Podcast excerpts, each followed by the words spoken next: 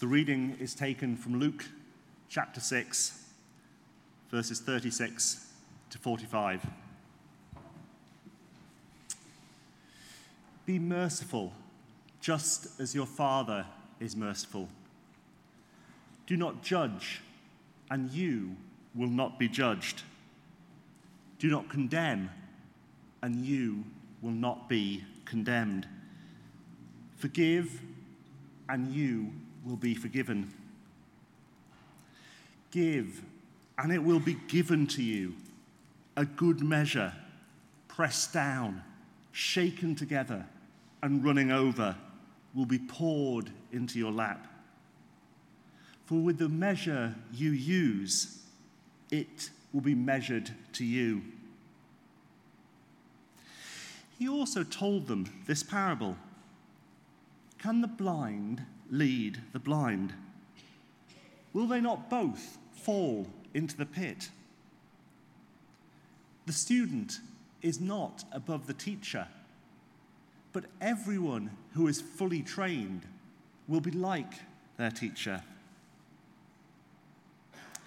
Why do you look for the speck of sawdust in your brother's eye and pay no attention to the plank in your own eye? How can you say to your brother, "Brother, let me take the speck out of your eye," when you yourself fail to see the plank in your own eye? You hypocrite, first take the plank out of your eye, then you will see clearly to remove the speck from your brother's eye. No good tree bears bad fruit, nor does a bad tree bear good fruit. Each tree is recognized by its fruit. People do not pick figs from thorn bushes or grapes from briars. A good person brings good things out of the good stored up in their heart, and an evil person brings evil things from the evil stored up in their heart. For the mouth speaks what the heart is full of. This is the word of the Lord.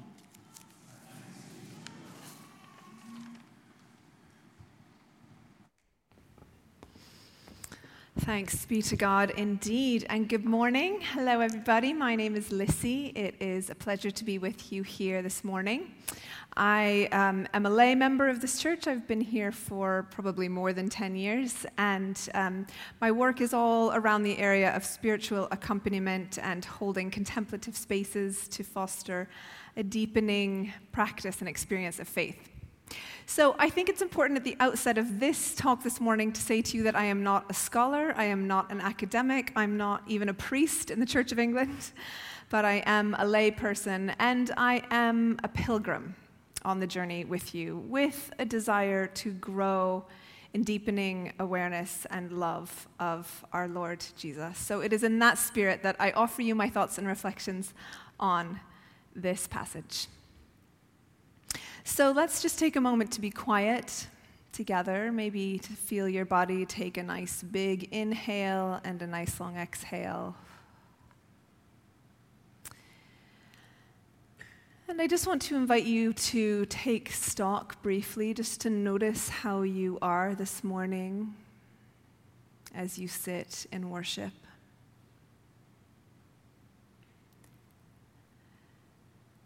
And maybe to notice what it is that you've come to worship today for, whether you're worshiping in person or online.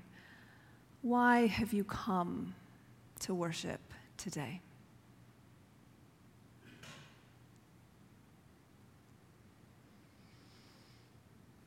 So let's ask the Lord that we will have the grace that our hearts might be open and ready to receive even just one nugget of insight or truth from his heart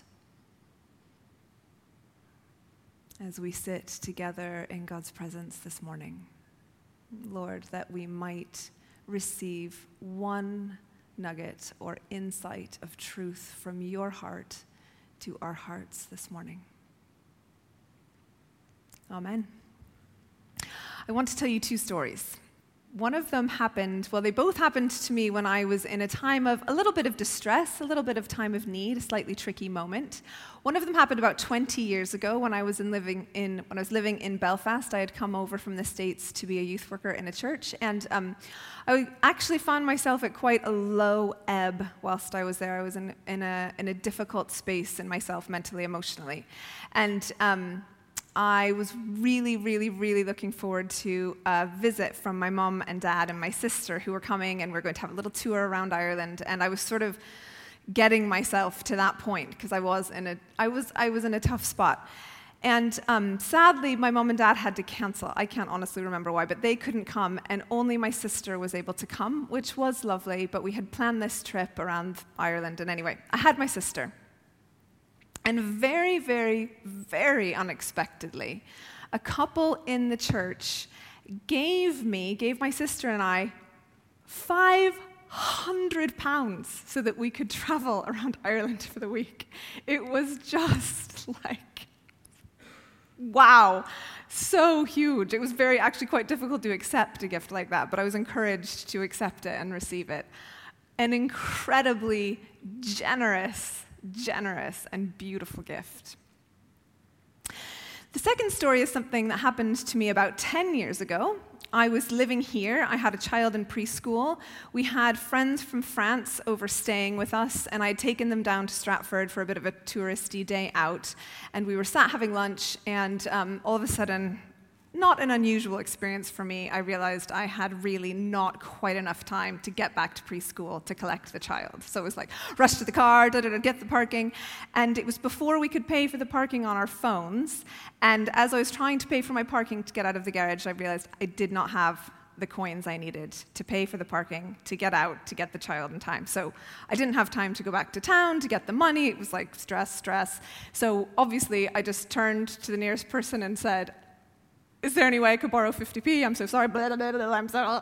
And so there was a couple, not unlike the couple who so generously gave me that money. There was a couple, they were about a generation older than me, they were well-dressed, and they were just disgusted that I had asked them for 50p. It was just like, ugh.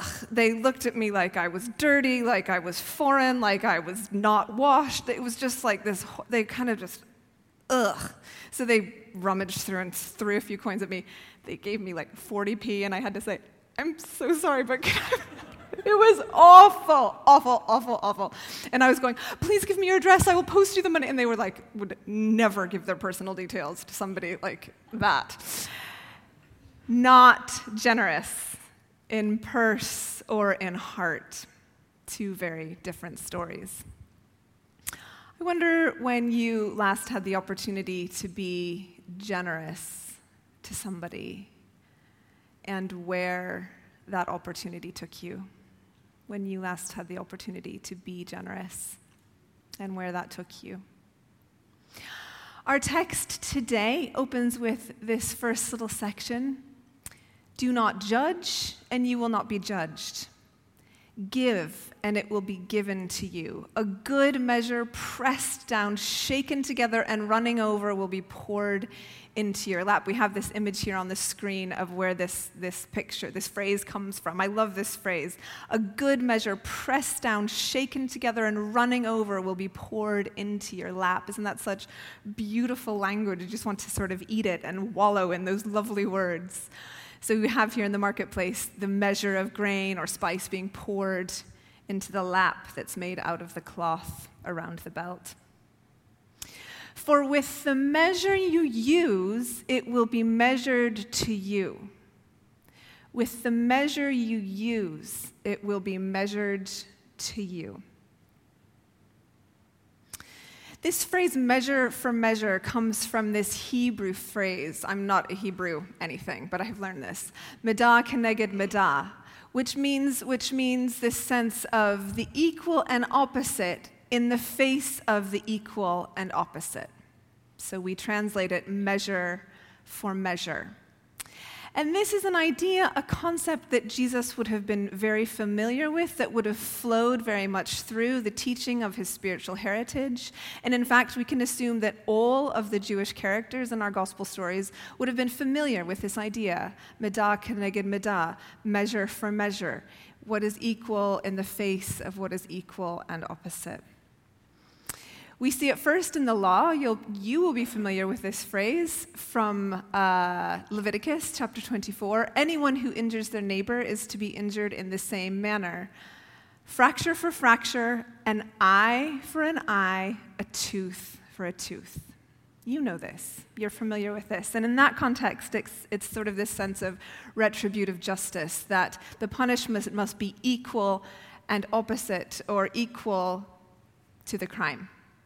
Equal in measure to the crime.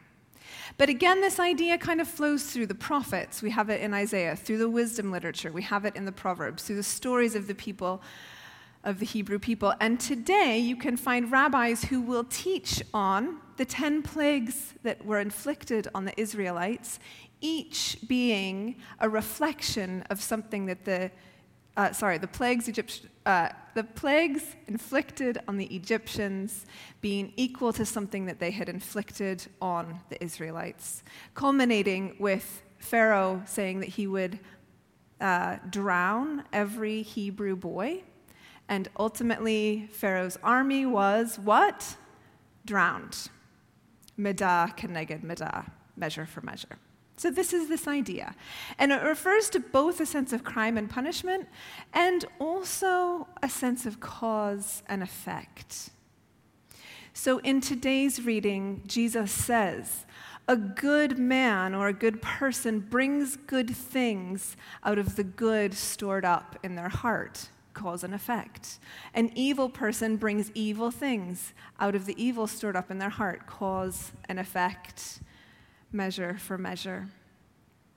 And the Apostle Paul in Galatians said, a man reaps what he sows. Again, measure for measure. Okay, so you'll see that this concept kind of weaves through our thinking. It's a Jewish idea. It's one of our ideas. And you'll be familiar with it too. So I want you to say out loud, finish these phrases for me, okay? Out loud, use your voices. You play with fire, you're going to get. You live by the sword, you die by the... Thank you. Does anybody know who said that? Jesus. Well, it's on. Does anybody know when Jesus said that? Say it again. Last Supper. It was in Gethsemane when his companion took out the sword and sliced off the ear of the servant of the high priest. And Jesus said, put your sword back in its place. All who draw the sword will die by the sword. Put your sword back in its place. All who draw the sword will die by the sword. So I wonder what you are drawing up out of your mouth and out of your heart. When did you last have the opportunity to be generous to someone? And where did that lead you? Jesus does talk about this. He talks about that there, the sword. He talks about that here in this passage. He talks about it in the Sermon on the Mount. Some of the parables reflect this thinking. But I really want to look at the Lord's Prayer that we just prayed together. We have all just said out loud, forgive us our sins as we forgive those who sin against us. As though the measure of God's forgiveness is linked to the measure of our forgiveness for other people. In Matthew's Gospel, after the delivery of the Lord's Prayer, Jesus says, for if you forgive other people when they sin against you, your heavenly Father will also forgive you. But if you do not forgive people, your Father will not forgive you. I want to show you how I see this, and watch my hands while I say this again. If you forgive people when they sin against you, your heavenly Father will forgive you. If you do not forgive people when they sin against you, your heavenly Father will not forgive you. From our text today, it said, give and it will be given to you. For the measure you use, it will be measured to you. Out the mouth speaks what the heart is full of. And it's almost this picture. This is how I see this. It's as though Jesus is inviting us into this flow, this river, this sort of waterfall of grace, of forgiveness, of generosity, of love. Perhaps you could call it the flow of the Spirit. I'm going to say that again, and then I'm going to just be quiet for a minute so it can sink in. It's as though Jesus is inviting us into a flow of forgiveness, a flow of generosity, a flow of grace, a flow of love, the flow of the Spirit.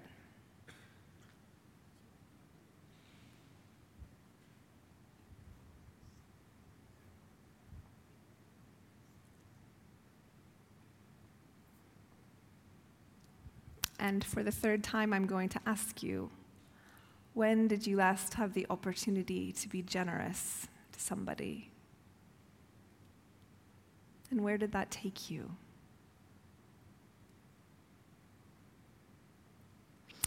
Another way I picture it is like this, the lens of a camera. When the aperture opens, a lot of light is allowed in to change the film. And then when the aperture closes, a different amount of light is allowed in. So the camera lens opens and closes to allow different amounts of light in to impact the picture. And the pupils of our eyes are doing this all the time, opening and closing to manage the amount of light that's coming into our vision. What if our hearts are doing something similar? What if we can open and close our hearts to decide how much light gets in? What if the aperture of my heart determines the amount of light and love and forgiveness and generosity and grace that I can not only give but receive? So looking at this picture of the waterfall again, it's almost as though we are all standing in an infinite flow of the Spirit, an infinite flow of forgiveness, of generosity, of kindness, of love, of patience.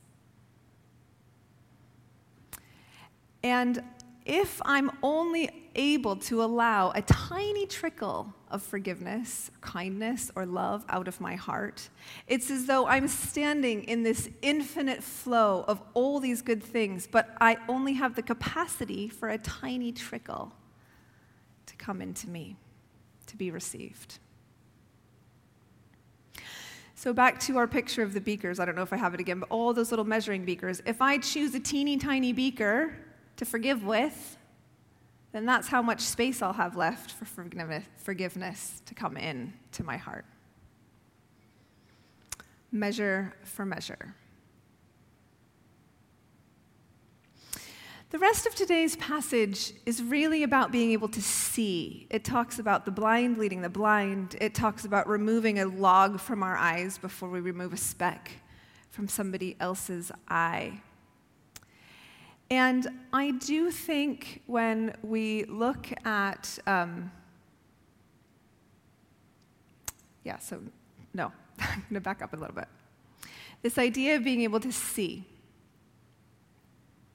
I want to draw to your attention how profoundly and fundamentally important our image of God and our understanding of who we are and how God sees us is. So the way that we see God and the way that we see ourselves will shape almost all of our thinking, our self-talk, our behaviors, our attitudes, the ways that we engage with other people. So here Jesus talks to us about the way that we see. Can the blind lead the blind? So here we have this measure for measure thing, and it's almost as though the measure of my understanding of God is going to be equal to the measure of my teacher's understanding of God. So I just want to invite you to take a moment to be mindful about who is shaping and informing your picture, your understanding of who God is. Whose teaching do you listen to regularly? What podcasts are you listening to? What books are you reading? Who are you speaking to in your small groups? Who are your friends? Who are your preachers? Who are the voices in your ear that are shaping your understanding of God? And in this context, I think the key question is, are those teachers inviting you to grow in an openness to your receptivity and understanding of this eternal, infinite flow of love and grace and mercy? Something to be reflective about. How do you see?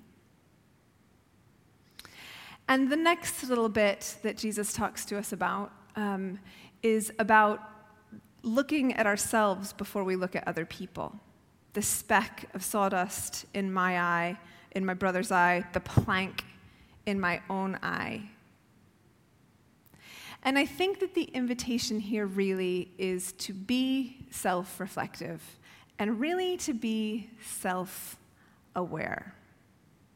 To be self-aware.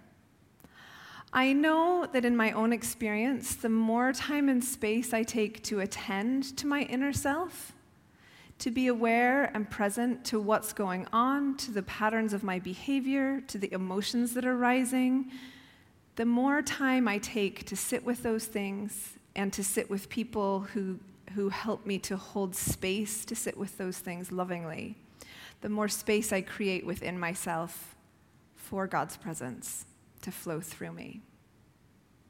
So as we think about this little passage that I am assuming that you're largely familiar with.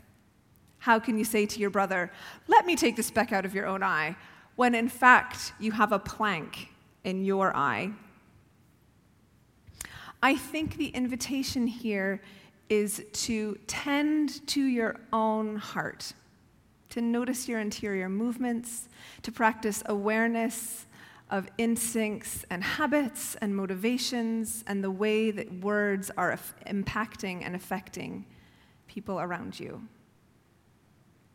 So taking time in prayer, in journal, in conversation to reflect. I wonder if you have a practice of being honest with yourself, or if you have people in your life who really encourage you to be very real and open and honest about what is happening for you and how it's happening and where God is in those spaces.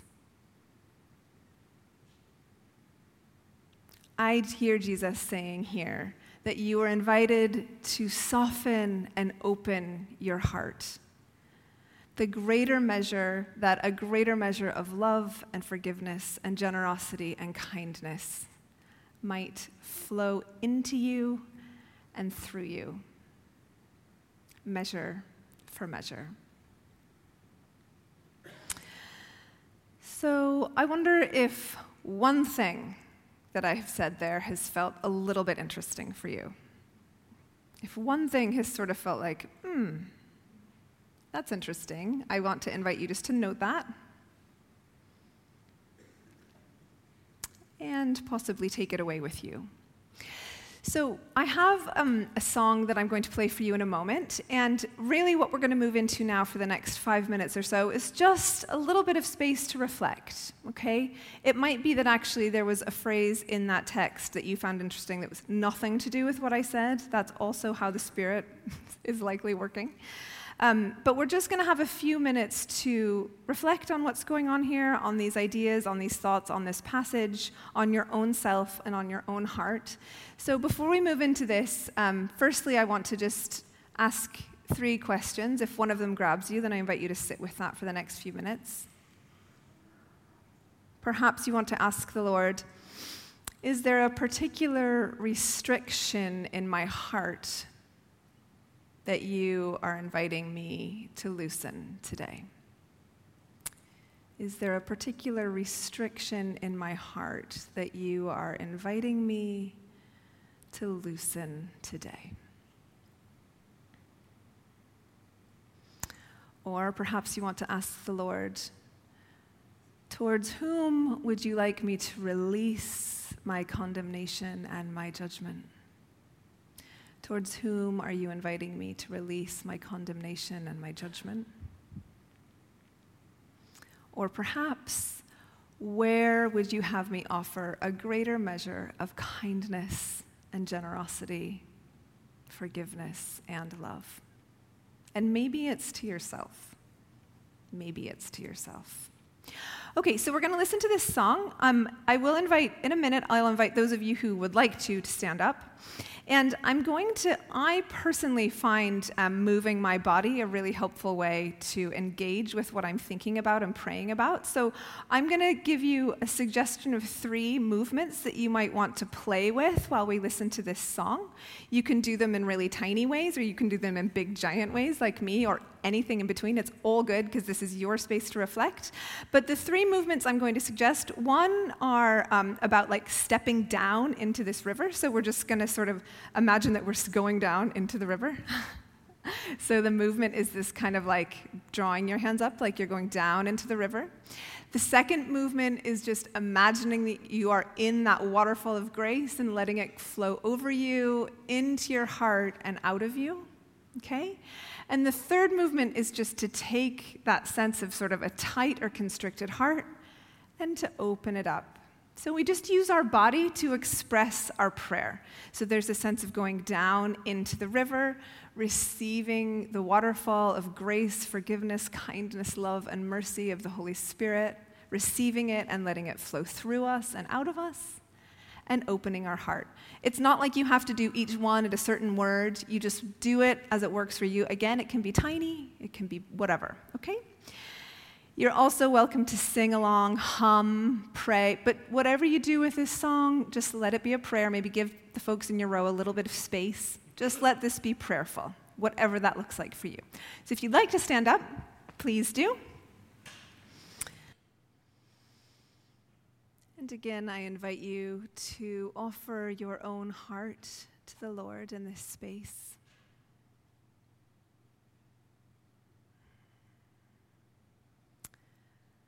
To ask the Lord by his grace and goodness and kindness to help you know how to go down in that river and open yourself more fully to his presence.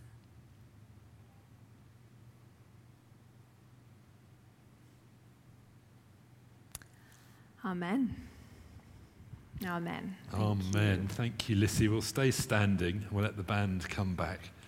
I'm going to finish by worshipping the King. Jesus is the King who died, who rose again, who pours out his Spirit, who's made each of us unique. As we were praying before the service, we were praying into the daffodil theme. But all around us are all sorts of other flowers, crocuses and snowdrops and tulips and all sorts. We're all made differently.